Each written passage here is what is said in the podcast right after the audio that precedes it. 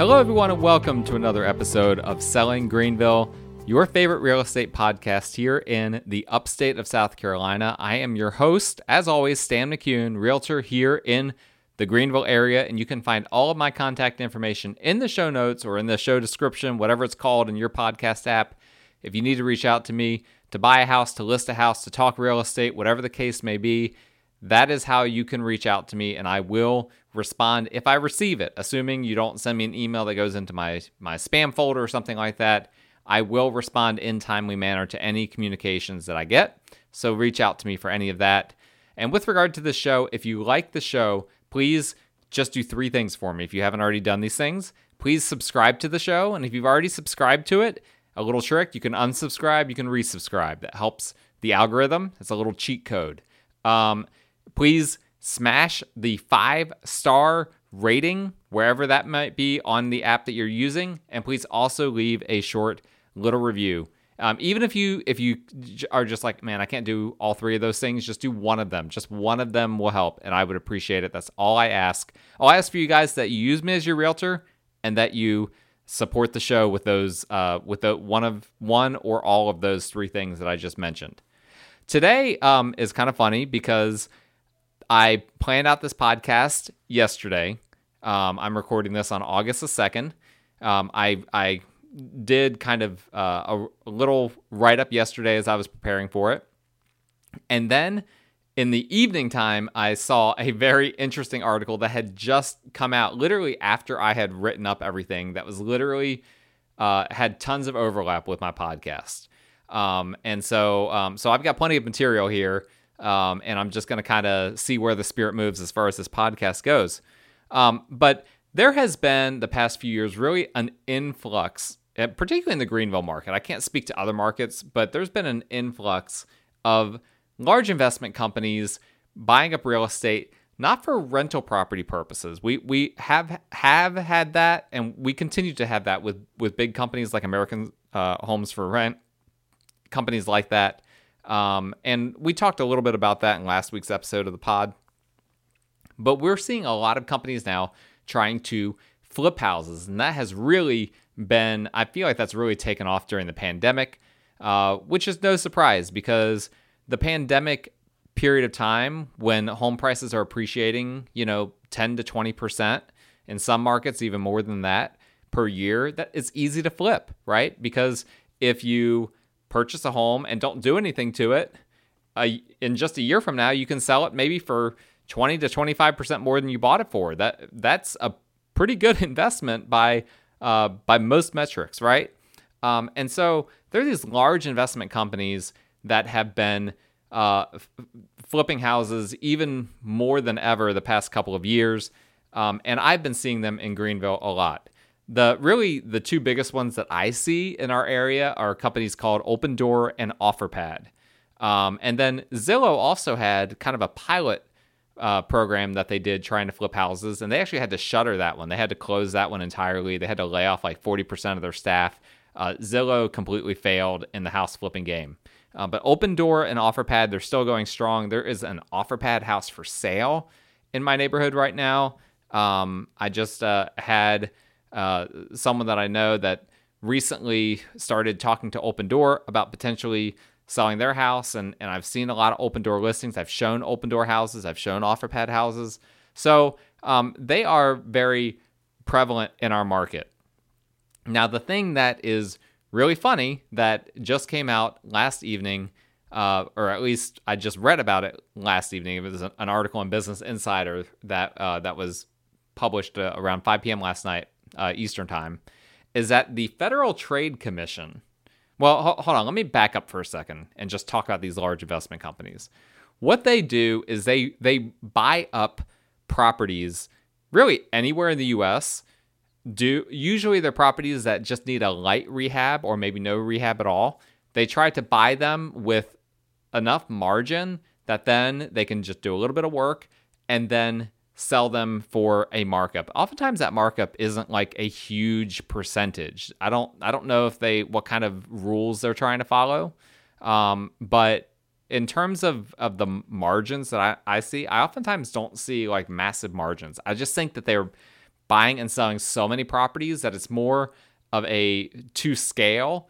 They end up making a, a good amount of money just, just because they of of how many properties total there are. But I feel like, you know, I, I talk to local house flippers that are like, you know, the minimum they want to make on a house is fifty thousand or eighty thousand or one hundred thousand, whatever the case may be. Different people have different philosophies and different different standards.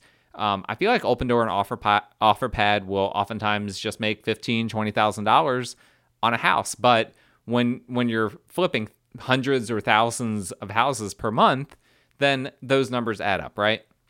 So um, that's something uh, that's that's kind of a short version of their model. And essentially, they will try to get people to to go on their website, fill out a form on their website. Some, in some cases, they're sending out postcards to people saying, hey, your home may be worth X Y Z amount.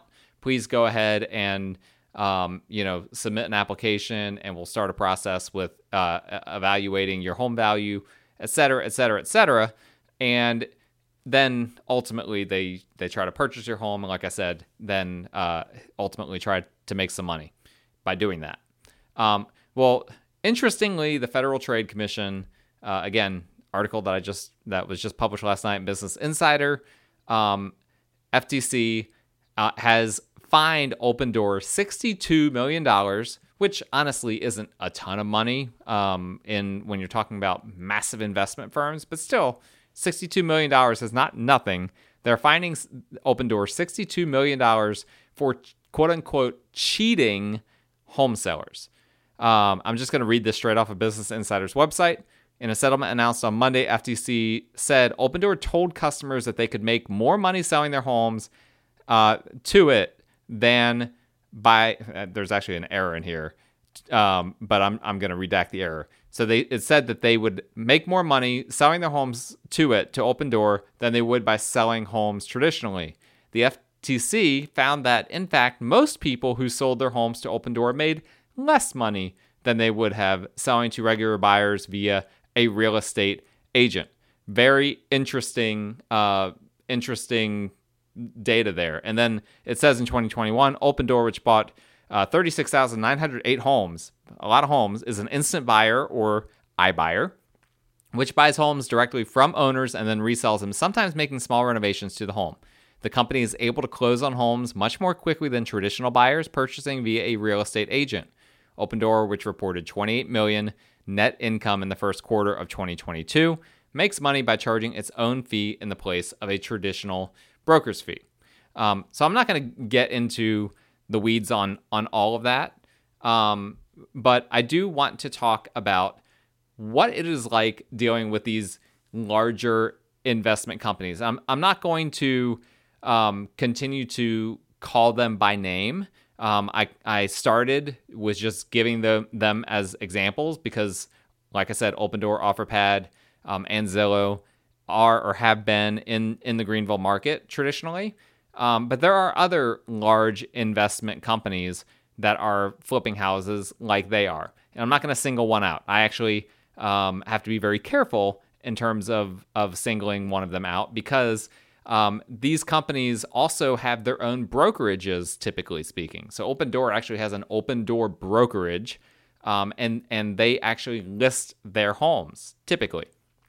Um, I'm not allowed to talk bad about other brokerages, and I'm not going to do that. Anything that I say here is not about, uh, on this podcast right now, I'm not talking about any brokers or any brokerages. I'm talking about the divisions of companies that are focused on uh, on acquiring and, and flipping and making profit off of uh, off of the housing market.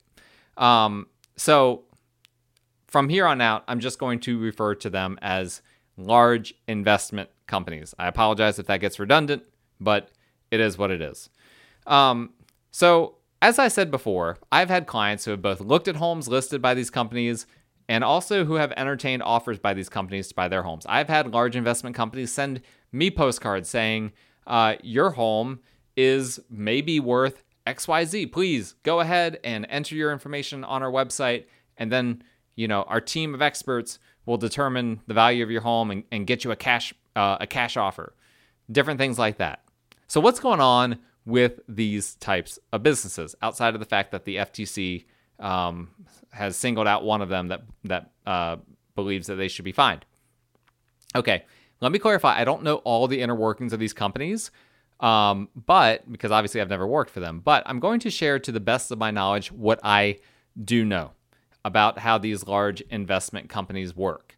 Um, and and here's the thing, is that what they what they say and what they do are not necessarily the same things, because obviously when we're marketing, you know, you there are ways of wording things that I don't want to say are are misleading, even though again the F- FTC uh, has talked about some some misleading advertising, um, but it's it's not always exactly how it sounds. You can use words to say things that sound one thing to someone else and aren't mis- uh, aren't untrue, um, but that at the same time are are saying something different than what it sounds like, if that makes any sense. Um, And so, as I already said, what typically happens is these large investment companies, they market to you either online or postcards or whatever, try to get you to their website, try to get you to fill out information on your home. Um, and then typically they want you to to kind of show your home to them, whether that be by means of, of uploading photos, whether that means you kind of uh, taking a video and doing a walkthrough and kind of pointing some things out. Uh, giving them kind of a virtual tour. They want to actually get inside your home without getting inside your home. Um, now, a lot of these companies, these large investment companies, they will say that they have local experts, but everyone that I know that has ever dealt with them um, has not actually communicated with someone local. So you, as the homeowner, are are kind of having to do some of the work for these large investment companies to help them to assess the home. In the process, they're kind of determining how much work needs to be done to the home, um, and obviously how much they think that they can sell the home for um, after the work is done, which they're not going to share with you for obvious reasons. And then they will give you an offer at that point. And um, it is true, as Business Insider said, that typically they can uh, make an offer uh, that is quick, relatively easy, relatively painless. Um, I do think oftentimes they give themselves a due diligence period, allowing them to back out uh, for any reason, at, you know, so that they can actually have an inspector go in there and look at the house. Um, that might vary from one large investment company to the next. Um, but these companies are, are giving themselves uh, ultimately as much freedom as possible, and they're trying to they're trying to make money at the end of the day. Um, and so obviously, their their model is such that, that they have to buy properties that have uh, meat on the bone. So generally speaking, offers that they make are going to be below market value. That's the only way as a house flipper that you make money, is if you buy a house cheaply. And if it's a house that, that isn't a fixer-upper, and, and I can tell you, um, the large investment companies that I've seen typically are not buying fixer-uppers. They're buying properties that need very light work. And so typically the only way that they can do that is by buying below market value. Um, that being said, um, I don't want to just say that every time that they are buying below market value. I have seen in some instances where they have, it, it's not it's not the norm. It's like maybe ten to fifteen percent, if that. Um, but there are some instances where they have bought properties at or maybe even above market value. Um, and at the end of the day, they're running numbers from their offices in other parts of the country. Um, some of them have local real estate agents. Like I said, they have local brokerages, but I have no idea the extent to which those agents are involved. I've tried multiple times over the years um, that I've been uh, doing this, like when I've had clients that have been interested in a home that's being sold with one of these large investment companies, and they're like, hey, Can you can you ask them about this? Can you ask them about that? And I try to call the agent, and I'm like rerouted to like a call center in in uh, another country, or possibly in uh, another part of the U S in Phoenix or or somewhere like that. Um, and so it's it's really difficult to know like how much of of a presence locally that they have. It does not seem like it's a, a very substantial local presence. Um, and so that's important, because if you're just talking to someone in Phoenix, they don't know anything about the Greenville market. um, they uh, you know, aren't going to know, for instance, as they're valuing a property, um, that Taylor's above Wadehampton is much different than Taylor's below Wadehampton. Uh, so those are just little things that, that local professionals know that someone in another state is is just not going to understand. There's no way that they could have that kind of uh, specialized knowledge.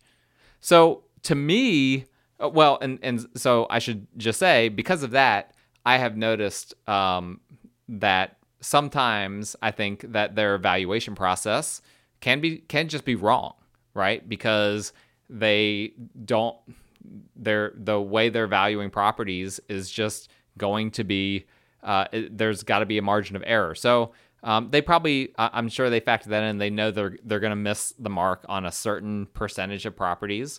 Uh, but again, they're doing so much volume that it doesn't really matter at the end of the day. It seems like their risk profile is fairly low. I don't see them buying properties in weird areas. Um, they they tend to really like properties in production-built neighborhoods where you can get comps very easily. And so that's what I uh, that's what I see uh, kind of happening most often. And most of the time, they're buying below market value, and that allows them uh, to make a profit. But as far as how they value these properties is a little bit of an uh, enigma to me, um, because what I here's what I think that they're doing.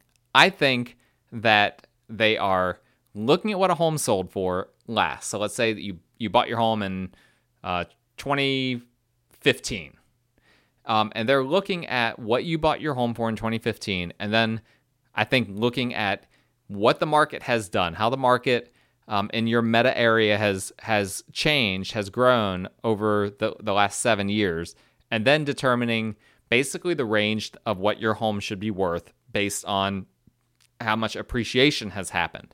Um, I don't get the impression that they are analyzing comps and doing, you know, things of that nature. In fact, one uh, large investment company specifically says that, that they don't do that. Um, one of them, I'm on their website. They have a, a section that discusses here's how we value their home. And they give uh, three things that they rely on. One is your inputs about your home's condition, features, and updates. I can tell you right now that's one of the least important things to them. That's more of a just kind of ensuring that the home is not like trashed, you know? Um, but they're not doing uh, a, a major assessment based on, you know, what kind of updates that that you've done to the home. They just want to know, what does the home basically look like? Number two, our robust data model. This is where they're putting, I mean, I would say probably ninety percent of the weight is their data model. And that's what I'm saying. I think that they're focused not so much on on comps, not so much as, okay, here, here are all the comps in this neighborhood, um, but looking at what your home was bought for and then what it could be worth now based on how the market in that area has appreciated. Um, and I'm sure that data model takes into account comps and all of that, um, but but it's probably acting very similar to like Zillow's Zestimate, and that's kind of how they're they're determining the value of your home from their standpoint.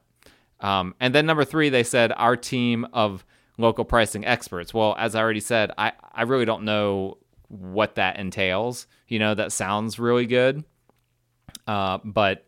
Um, I, I have never seen any local experts, or I've never talked to any local experts from any of these companies, despite having interacted with the companies multiple times. So I'm not exactly sure what to what to make of that. Um, and and also it's important to say, like, there's a few things here. The order that they put these that they put those in, those three things, is important. You know, uh, from a marketing standpoint, the first thing that they put is your input. Um, they want to make it seem like you're in control, that that you that your opinion has value, that what you did to your house, um, that they that they really value that. From people that I know that's interacted with these companies, they haven't felt that way. They haven't felt like their what they did or that their opinion was very valued. Um, that might vary from one person to the next, um, but that's just what I've heard, uh, generally speaking. Um, we also don't know, like, again, how much weight is given to any of those things. Um, again, my opinion is that the data model is ninety-five percent of it, um, that probably the local pricing experts is almost none of it, Um, and that as far as the um, as far as the aspect of you providing input, I think that that's and and kind of showing off the house and whatnot. I think that that basically just kind of sets a baseline for what condition your your home is in, so that they can then basically say, you know, maybe on a scale of one to ten, here's what condition the home is in uh, in comparison to the rest of the market in that general area. So that's just that's just what I think. Um, so what does that all mean? Like, how would that work, uh, practically speaking? So let, let's say that you bought your house uh, for two hundred thousand dollars in twenty nineteen, and large investment company A uh, determines that your home has gone up by roughly fifty percent in value since that time, meaning that it's now worth three hundred thousand dollars, but it probably needs, you know, on average, it looks like it's in pretty good shape, probably needs some paint, probably needs some some touch up, you know, ultimately maybe like fifteen thousand dollars worth of work just to get it up to snuff, um, clean it up, all of that. So what do they do? So, so you bought it for two hundred thousand dollars. It needs fifteen thousand dollars in repair, and the after repair value that they're determining is around three hundred thousand dollars. They might offer you two hundred fifty thousand dollars. They're, they can see all of this. They can see, okay, this is a lot more than they paid for it, and th- and we can offer them a quick closing, smooth transaction. They get fifty thousand dollars more than they paid for it. Also, they have some equity, even in addition to that, since they bought it. They might not realize, oh, if we just did a, a, a little bit of touch-up, we could sell this thing for for thirty for sorry three hundred thousand um, dollars, and then and then they convince customers to sell that way, and then they relist the home, and then uh, they make a profit at the at the end of the day. Now, some of them also will do this thing where they where they charge you some extra fees as well, some closing costs and things like that. Since there aren't realtors involved, they'll say, you know, hey, you would normally have to pay six percent for realtors. We don't do that, but we do charge a a, a two or three percent fee as well. So in some cases, they're doing that too, in order to help themselves out. It really just depends. I've heard different things from different large investment companies. Now, I mentioned this, I alluded to this before, but I met with someone this past week that was reached out to by one such large investment company uh, via mail.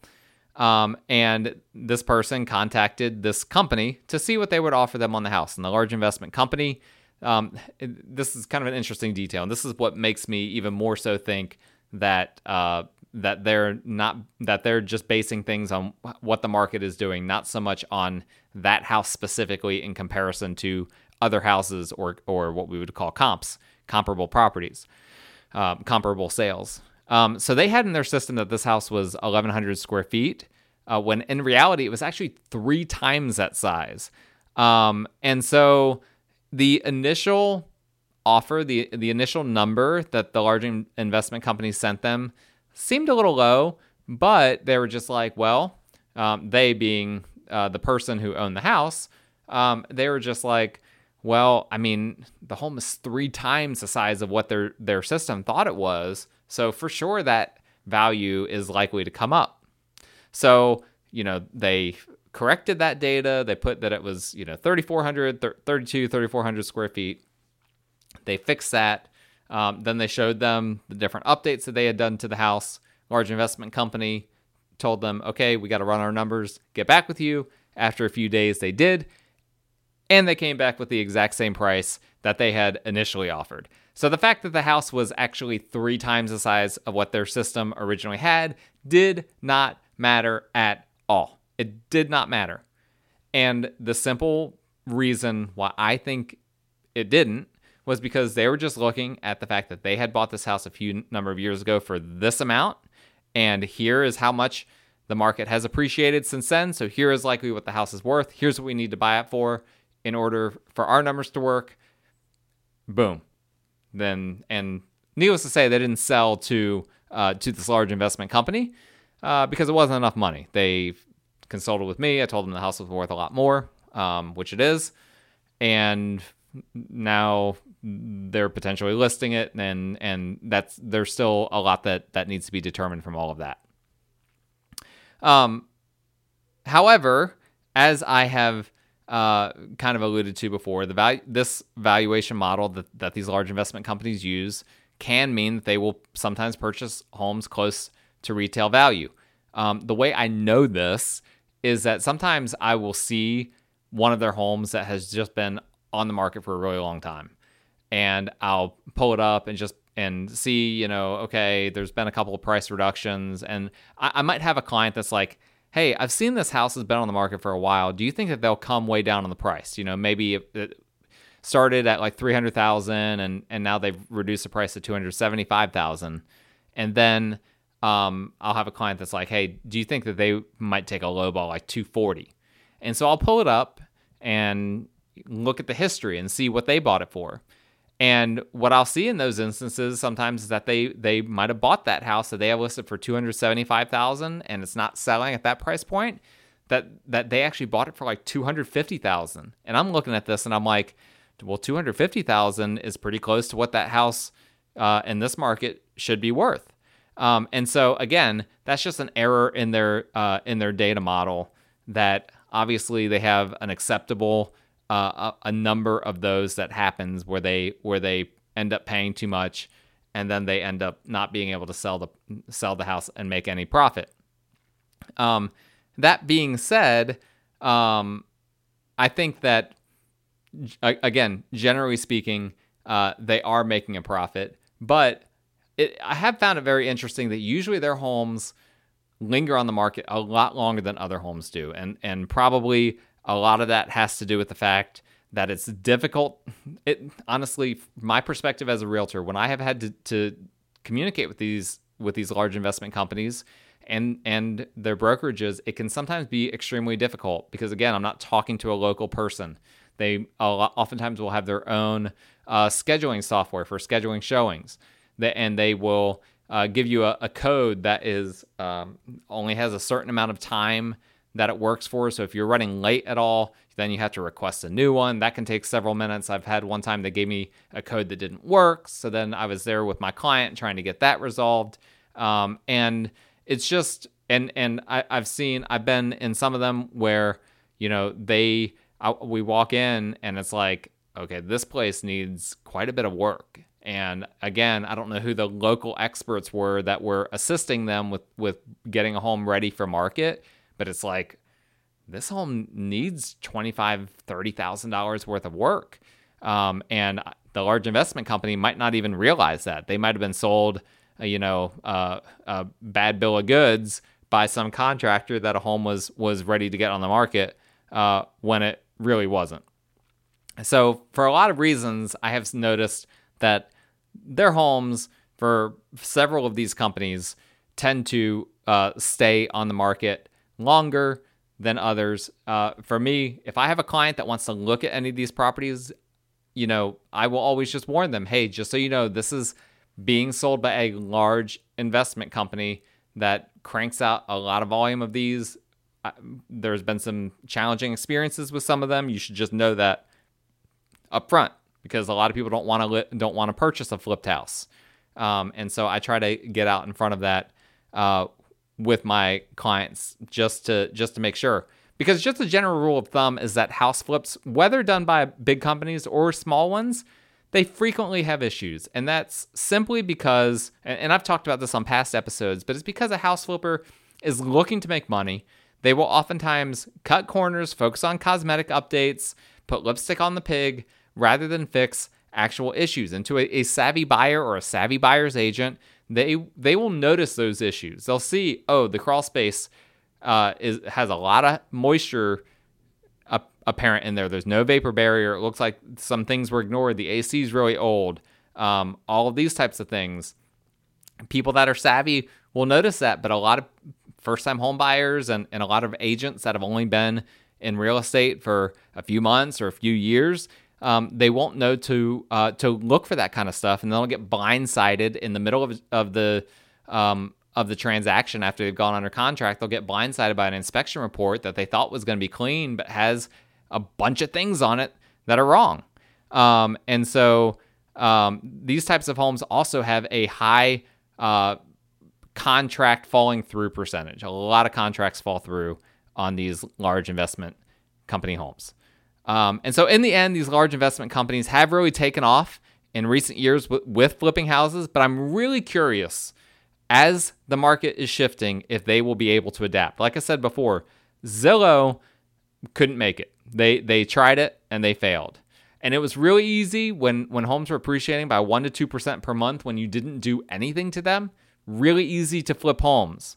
Um, but what's going to happen when that appreciation rate really slows down? And and as we've been talking on this podcast, I really anticipate that it will slow down. Already, local house flippers that I know, um, are they're saying, hey, we're adapting. We're changing our strategy. Will these big companies be able to adapt when they're not relying heavily on local people, when they're not relying heavily on local experts? It will be really fascinating to see, and I'll certainly be monitoring that closely to see what happens. And we'll see if the F T C keeps finding them. That that's an interesting uh, an interesting data point as well. Well, thank you guys for listening. I appreciate all of my listeners, and I appreciate if all of you could make sure you subscribe, rate, and review the show. Excuse me, lost my voice there for a second. Subscribe, leave a five-star rating, leave a short little review. If you need me, all my contact information is in the show notes, and we will talk again next time.